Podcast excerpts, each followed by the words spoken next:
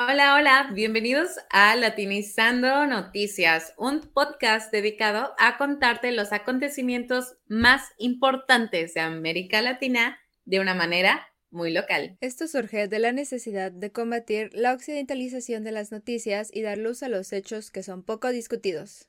Yo soy Paloma Durán. Y yo soy Ariadne. Los dejamos con el episodio número 29. ¡Uh!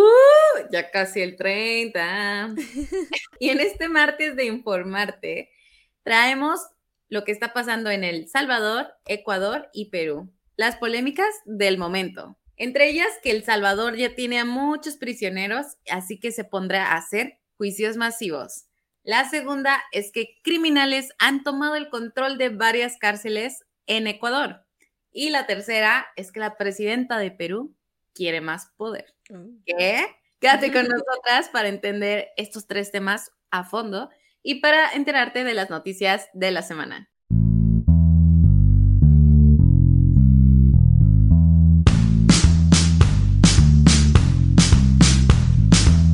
La primera noticia sobre la que hablaremos hoy es sobre El Salvador. El Parlamento salvadoreño aprobó los juicios colectivos para las personas que se encuentran detenidas y esperan una audiencia. En estos juicios masivos se representará a hasta 900 detenidos como si fueran una persona. O sea, van a poner a los 900 en un cuarto y así de... Eh, son culpables. Creo que no, creo que en el proceso no, no se puede, pero es como la representación de 900 personas como si fueran una. Físicamente no sé si caben 900 personas en un... En un ah, pues estaría, o sea, bueno, de por sí no de juicio que están haciendo, ¿no? Porque pues los casos cambian, ¿no? Todos sabemos, ¿no? Pero que no estén ni siquiera en el cuarto, o sea, las 900 personas estaría más ilegal. La verdad no sé cómo funciona 100%, pero... Sí, sí. ¿Tú sabes? Como cuando, bueno, cuando tienen a un acusado, y yo es que me gustan los podcasts criminales, perdón, pero cuando hay un acusado, normalmente está el acusado sentado y obviamente está el abogado, hay más personas que están viendo la audiencia, sí es abierta y está el juez. Entonces, o sea, tiene que estar el acusado presente. O sea, sí sabía cómo funcionaba. pero lo más básico. Ay, yo, la experta. pero... Sí, o, sea, creo que justo en este tipo de juicios masivos, la verdad, no vi que hubiera detalles, pero no sé, me sorprendería que estuvieran 900 personas Yo, en un cuarto. Todas más raras que. ah, ok. Oye, y una pregunta. Eh, clases con Ari de. Ah, está bien.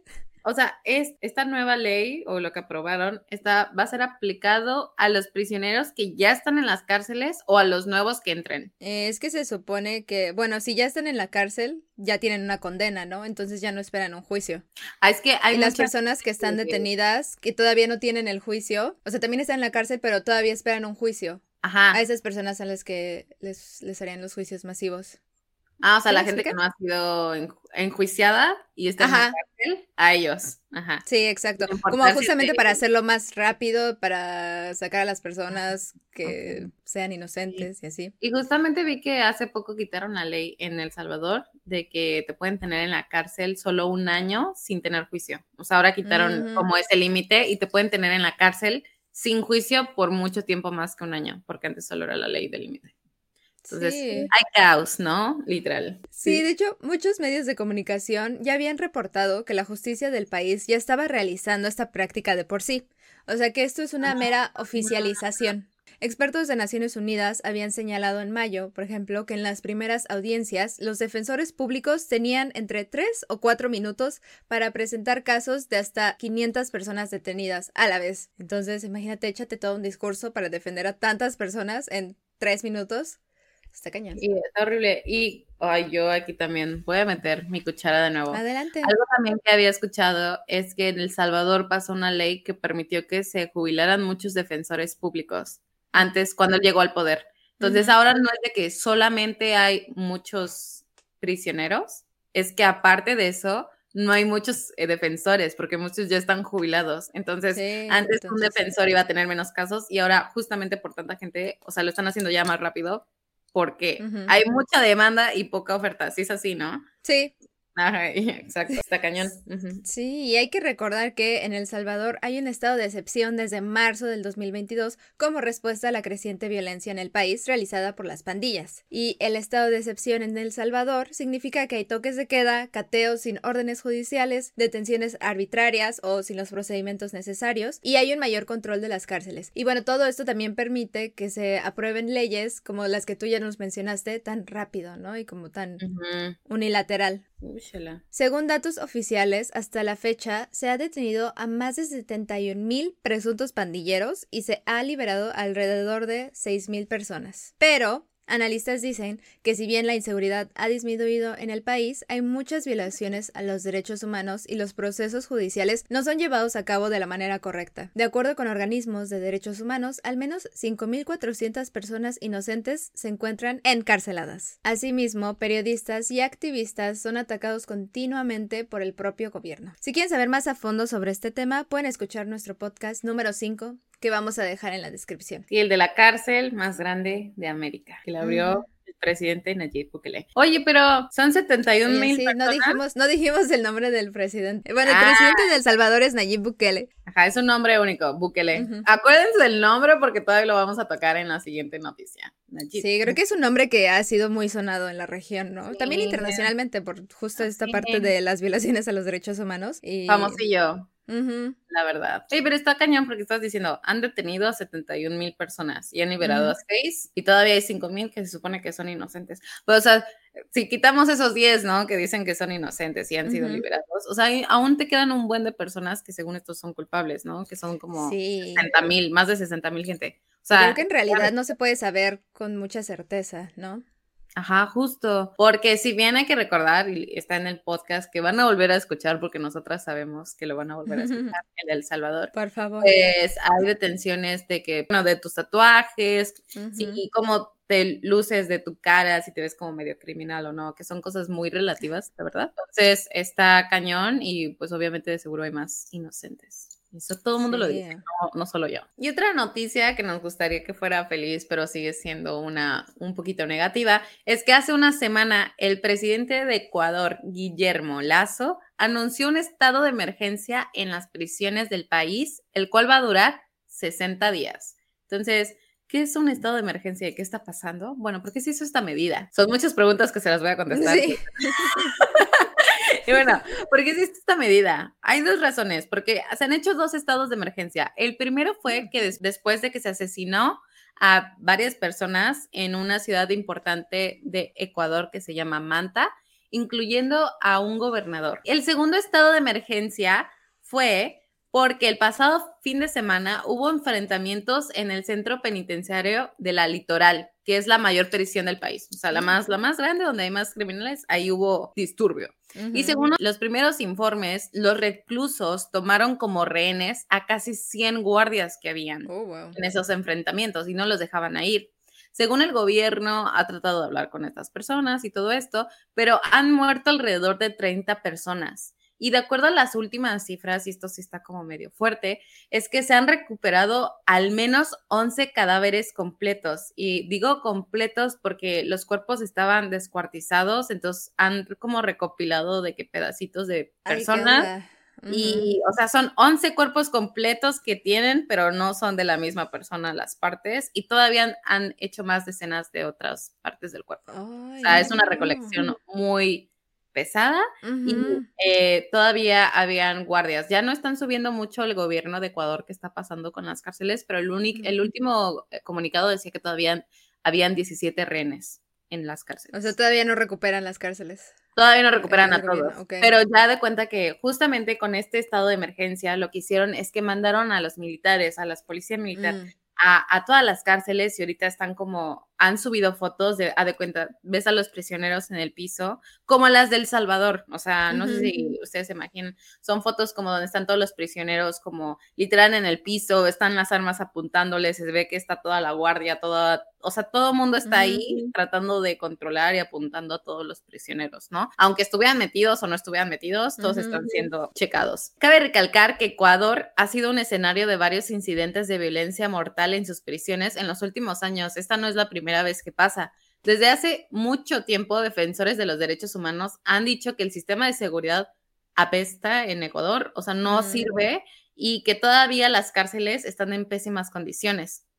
No obstante, las autoridades han dicho que no es culpa del gobierno ni del sistema de seguridad o las prisiones, sino que la mayoría de los enfrentamientos se deben a luchas por las rutas del narcotráfico. Entonces mm. dirán, Ecuador, narcotráfico, no suena tanto.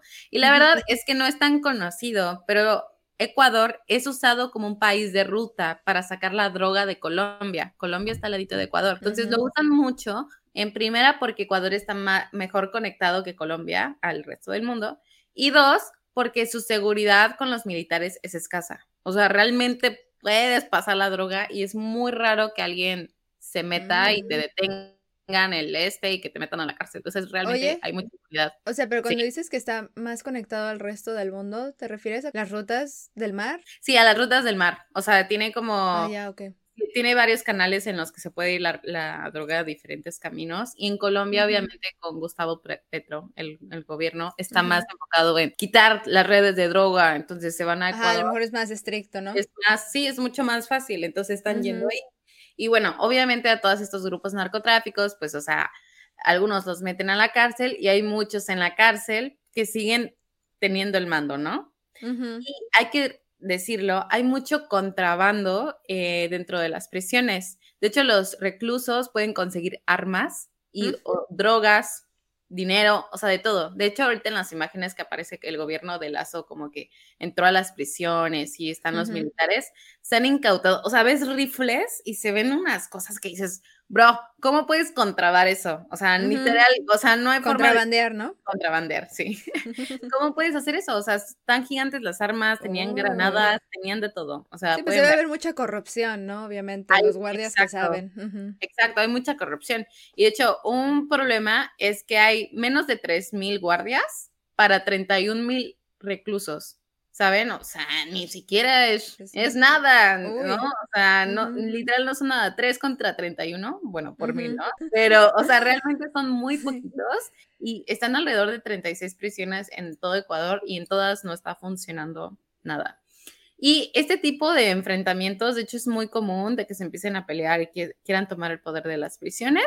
Y esto ha causado la muerte de al menos 420 personas desde el 2021, o sea, desde hace dos años. Es una cifra muy, muy alta. Otro problema que tiene que ver como, ¿por qué está pasando esto y por qué no hay control en sus cárceles? Obviamente, un lado, como ya les dije, es que pues las cárceles son insuficientes, hay muchos guardias y pues las bandas de narcotráfico, ¿no? Otro problema es que el gobierno, desde afuera de las cárceles, no ha invertido lo suficiente en la seguridad. De hecho, es como un rubro que no le interesa tanto. De todo el presupuesto que tenía para este año, o sea, ya vamos ya más de la mitad, brothers. Solo ha usado el 8% de su presupuesto. O sea, no ha usado nada. Eh, el gobierno. Para un problema que es muy grave, sí. Y de hecho, activistas han dicho, oye, la policía, o sea, mira, hay policía obviamente corrupta, ¿no? Pero también hay policía que sí quiere hacer su trabajo, pero no tienen equipos suficientes, no hay patrullas, no tienen chaleco antibala, no tienen municiones, o sea, o sea, ¿qué les estás dando como para arrestar este problema, no? Y también, justamente, se acusa que hay una impunidad bien se sabe que hay corrupción, que hay narcotráfico y todo, pero es muy raro que la gente reciba sanciones. Y también se ha acusado de que, de hecho, Ecuador tiene narcogenerales en las Fuerzas Armadas. O sea, que son generales, pero también tienen sus conexiones con el narcotráfico. Doble vida. Ajá, doble vida, doble agente secreto y eso les permite que haya más impunidad, que haya más corrupción. O sea, tú le dices a un policía, oye, capturé a alguien de narcotráfico y pues es narco también, pues, o sea, no va a pasar nada. Y bueno, a raíz de esta tendencia. Ajá, perdón, nada más aquí. Justamente creo que también tiene que ver que Lazo va a salir pronto del poder, ¿no? No sé si se acuerdan, también tenemos un capítulo sobre esto, pero él fue destituido. Bueno, no destituido, él escogió irse y que se fuera al Congreso. Se dio un autogolpe, o sea, se dijo, si me voy, se van todos entonces, nos vamos todos. gobierno está, ya, ya va de salida en agosto. De hecho, Ari, si se hubiera esperado un párrafo, hubiera escuchado que iba a tocar. Ay, tú un poquito.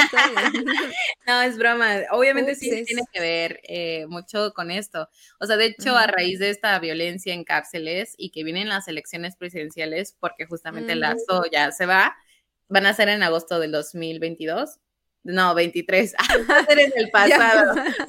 no, o sea, van a ser en agosto, o sea, este mes que empieza, ya cuando lo escuchen, este episodio ya es agosto. Entonces, este mes van a haber elecciones y todos los mm. candidatos están usando esta crisis de seguridad y la violencia como propaganda. Ellos están mm. diciendo, ¿sabes qué? Yo cuando llegue al poder voy a tener mano dura, yo voy a hacer esto, yo los voy a encarcelar, yo voy a acabar con todo este problema y la gente sí los está escuchando. Entonces, aquí yo les dije, recuerden el nombre de Nayib Bukele, el presidente de El Salvador, que es el que hizo la cárcel más grande, la que ha tenido la más mano dura contra los criminales en América Latina. ¿La más mano dura?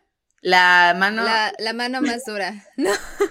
¿Qué dije? La, la más mano dura. Ah, bueno, yo, perdónenme, es que saben que. A lo mejor sí, sí es correcto. Espérame. Eh, la más mano dura. No, no, no está mal, está mal, está mal. es que bien, cuando me emociono, hablo muy rápido y leo mis, mis palabras. Ustedes saben cómo hablo. Miren, si ya llegaron al episodio 29, saben muy bien que luego no soy la mejor persona hablando. Pero el conocimiento y la pasión están ahí, exacto. Lo hace ameno. Amor.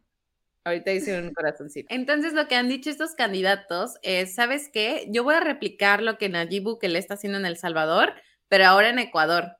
Entonces, nuevamente vemos que hay una vulcanización de la región. Vulcanización, vulcanización. buquelización. y tú, vulcanizadora. vamos a aprender nuevos términos. Perdóneme. Bueno, pero una buquelenización, ¿sí, no? O sea, ya, ya lo leí, es buquelización. Buquelización. Ah, no, no, sí lo había dicho mal de nuevo. Buquelización. Bueno, la cosa es que Ecuador quiere hacer su seguridad a la Bukele. Ah, yo, como si fuera o sea, quiere aplicar la mano dura, quiere encarcelar a todo que se vea maleante, quiere que haya literal cero impunidad. Mm, ay, no, cero impunidad. literal, meter a la cárcel cualquiera que pueda hacer daño y después comprobar si sí van a hacer daño, ¿no? Entonces ahí podemos ver que existe de nuevo este efecto dominó, que no solo em, este, empezó en El Salvador, ¿no? Pero ya lo comentábamos en el episodio pasado. Está pasando en Honduras y ahorita Ecuador se ve que va a pasar, porque todos los candidatos están diciendo eso. y creo que a lo mejor es un fenómeno que está pasando en la región también, ¿no? Creo que me parece que también he leído que en México hay algunas personas que opinan como, sí, es que se necesita alguien como Bukele para Bukele para combatir el crimen. Justo. eso está peligroso. Y creo que activistas, Sí, activistas y personas que no son de la región ven estas actitudes como, ay, ¿por qué quieren como que se rompan derechos humanos y se violen y así, ¿no? Y es como, es que la gente está harta porque, o sea, realmente la gente está votando de que ya vivió mucho tiempo con miedo, con violencia, que tienen una experiencia fea con estos grupos criminales que ya dicen como ya hagan lo que tengan que hacer, ¿no? Pero pues esas, en mi opinión, pues también va a llevar a problemas, ¿no? Nos vamos a ir justamente al otro extremo donde solo se meten personas sin que se compruebe. Entonces pueden ver que ahorita hay un cambio, ¿no? En la región de mano dura, el crimen, ya no hay esa pasividad o esa corrupción que antes estaba como abajo de la mesa, ya se está poniendo sobre la mesa y está diciendo, vámonos contra ellos. Pero obviamente esto va a tener consecuencias, ¿no? O sea, bien lo mencionamos en el episodio pasado del Salvador, está huyendo mucha gente a otros países, criminales y gente inocente, ¿no? Entonces, obviamente hace un éxodo. Desplazamiento. Desplazamiento que puede ser malo porque si llegan criminales, pues no, no es bueno. Y aún así, para las otras personas que no, no tienen criminales, es, es, una, es un desplazamiento forzado. Ellos no decidieron mudarse. Entonces, podemos ver que esto va a tener consecuencias y vamos a ver hasta dónde va a parar, ¿no? O sea, quién sabe cómo, cómo termina Entonces, cuéntanos de algo más feliz, Ari. yo Ay, es, número Quisiera, pero no sé. Es, medio neutral, yo creo. Ah, bueno, terminamos con algo no tan fuerte, ¿no? Sí, ya, ya, ya, ya era hora. La última actualización de esta semana es sobre Perú. La presidenta Dina Boluarte anunció que pedirá al Congreso facultades legislativas por 120 días en su discurso por la conmemoración de la independencia dijo que pediría esas facultades para combatir el crimen organizado y para atender los efectos del fenómeno meteorológico El Niño. Y aquí esto a mí me hizo como un... Mm, cuando dijo que estas facultades las usaría para combatir el crimen organizado y a lo mejor también es algo como lo que estamos viendo que Ecuador, Honduras, El Salvador están haciendo. Entonces vamos a poner ahí el ojo, a ver qué más hace. Y también Bueno, tengo varios comentarios. Uno, Adelante. me encanta a yo, bueno, vamos a empezar en orden. O sea, quiere facultades legislativas, o sea, ella quiere crear leyes sin que se pasen al Congreso, ¿no? O sea, es lo que más o menos quiere, ¿no? Que sean más rápidas. Ok. Dos, es cuando dice combatir el crimen organizado, también creo que es importante re- recordar que en Perú las protestas que se han hecho en contra del gobierno también la han- las han acusado de ser como, no crimen organizado, pero Criminales, criminal, terrorismo, ¿no? a terrorismo, ¿no? Ujú. Entonces también hay que checar si las nuevas leyes para combatir no van a violar los derechos humanos de estos protestantes que solo están diciendo literal que no les gusta el gobierno, ¿no? Sí. Tres, me encanta que tengamos un fenómeno meteorológico, se llama el niño. O sea, Ay, no pero sé, está cañón el, ay, el fenómeno. Ay, tú sí es un niño bien, Sí, es un niñote. salvaje. Era todo. Gracias por tus comentarios. Asimismo, Dina habló sobre un posible cambio a la composición del Congreso, pues dice que el actual modelo político del país es un problema que ha generado rupturas entre las instituciones. Y a la par de su discurso, cientos de protestantes se manifestaron frente al Congreso. Estas protestas, como un recordatorio, comenzaron de nuevo desde hace algunas semanas. Los manifestantes piden que Boluarte renuncie a su cargo, que se celebren elecciones anticipadas, que se disuelva el Congreso y que se realice una nueva constitución. Todo esto pasa en el contexto de la destitución del ahora expresidente Pedro Castillo en diciembre del 2022, después de que éste intentara disolver el Congreso en lo que se llamó un autogolpe de Estado. Bueno, y solo como recordar que, o sea, ahorita dice Dina Boluarte, ay, yo, mi amiga Dina, Ajá. que justamente quiere cambiar el Congreso y nada más como para recalcarlo por si no se acuerdan del episodio número 2 de este Amazing que Podcast. deberían escucharlo. Exacto, de nuevo, es que el Congreso y Dina Boluarte no son amigos. O sea, están, o sea, no son del mismo Mm. equipo. Dina Boluarte por eso quiere cambiar el Congreso, porque el Congreso de hecho no deja que Dina se vaya y hayan elecciones. Dina pedía elecciones. Entonces, o sea, obviamente si cambia la composición del Congreso, pues Dina pondría más, tendría más poder, podría hacer las cosas, obviamente, porque cualquier cosa que Dina dice, el Congreso no la pasa y ha sido el problema de siempre. Pero, ¿sabes? Últimamente he leído que sí hay mucha colaboración dentro del Congreso y parte, o sea, Dina ya está haciendo parte de eso.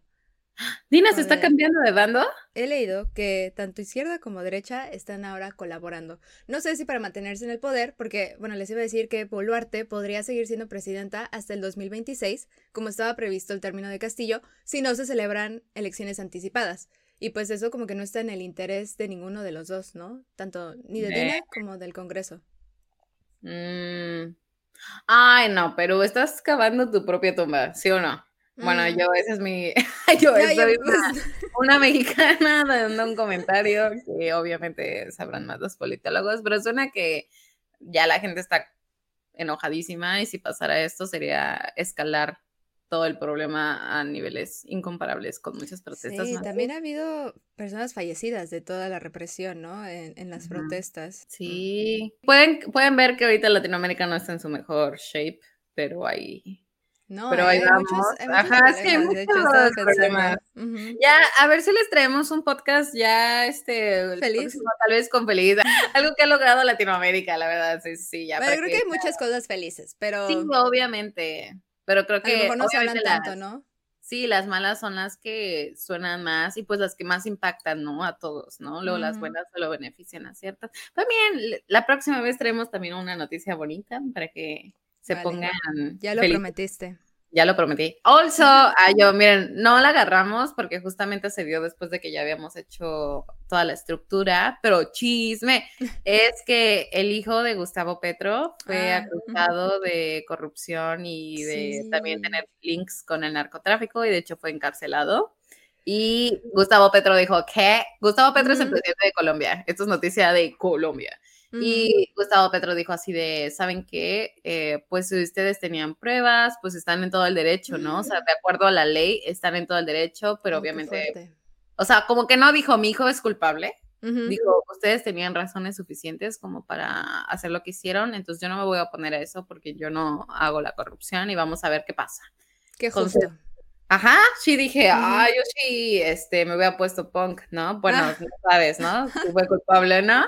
Pero pues ahí les traemos luego la próxima semana cómo se desarrolló esta noticia, si salió, si sigue ahí el hijo, qué está Qué pasando. Vamos a ver.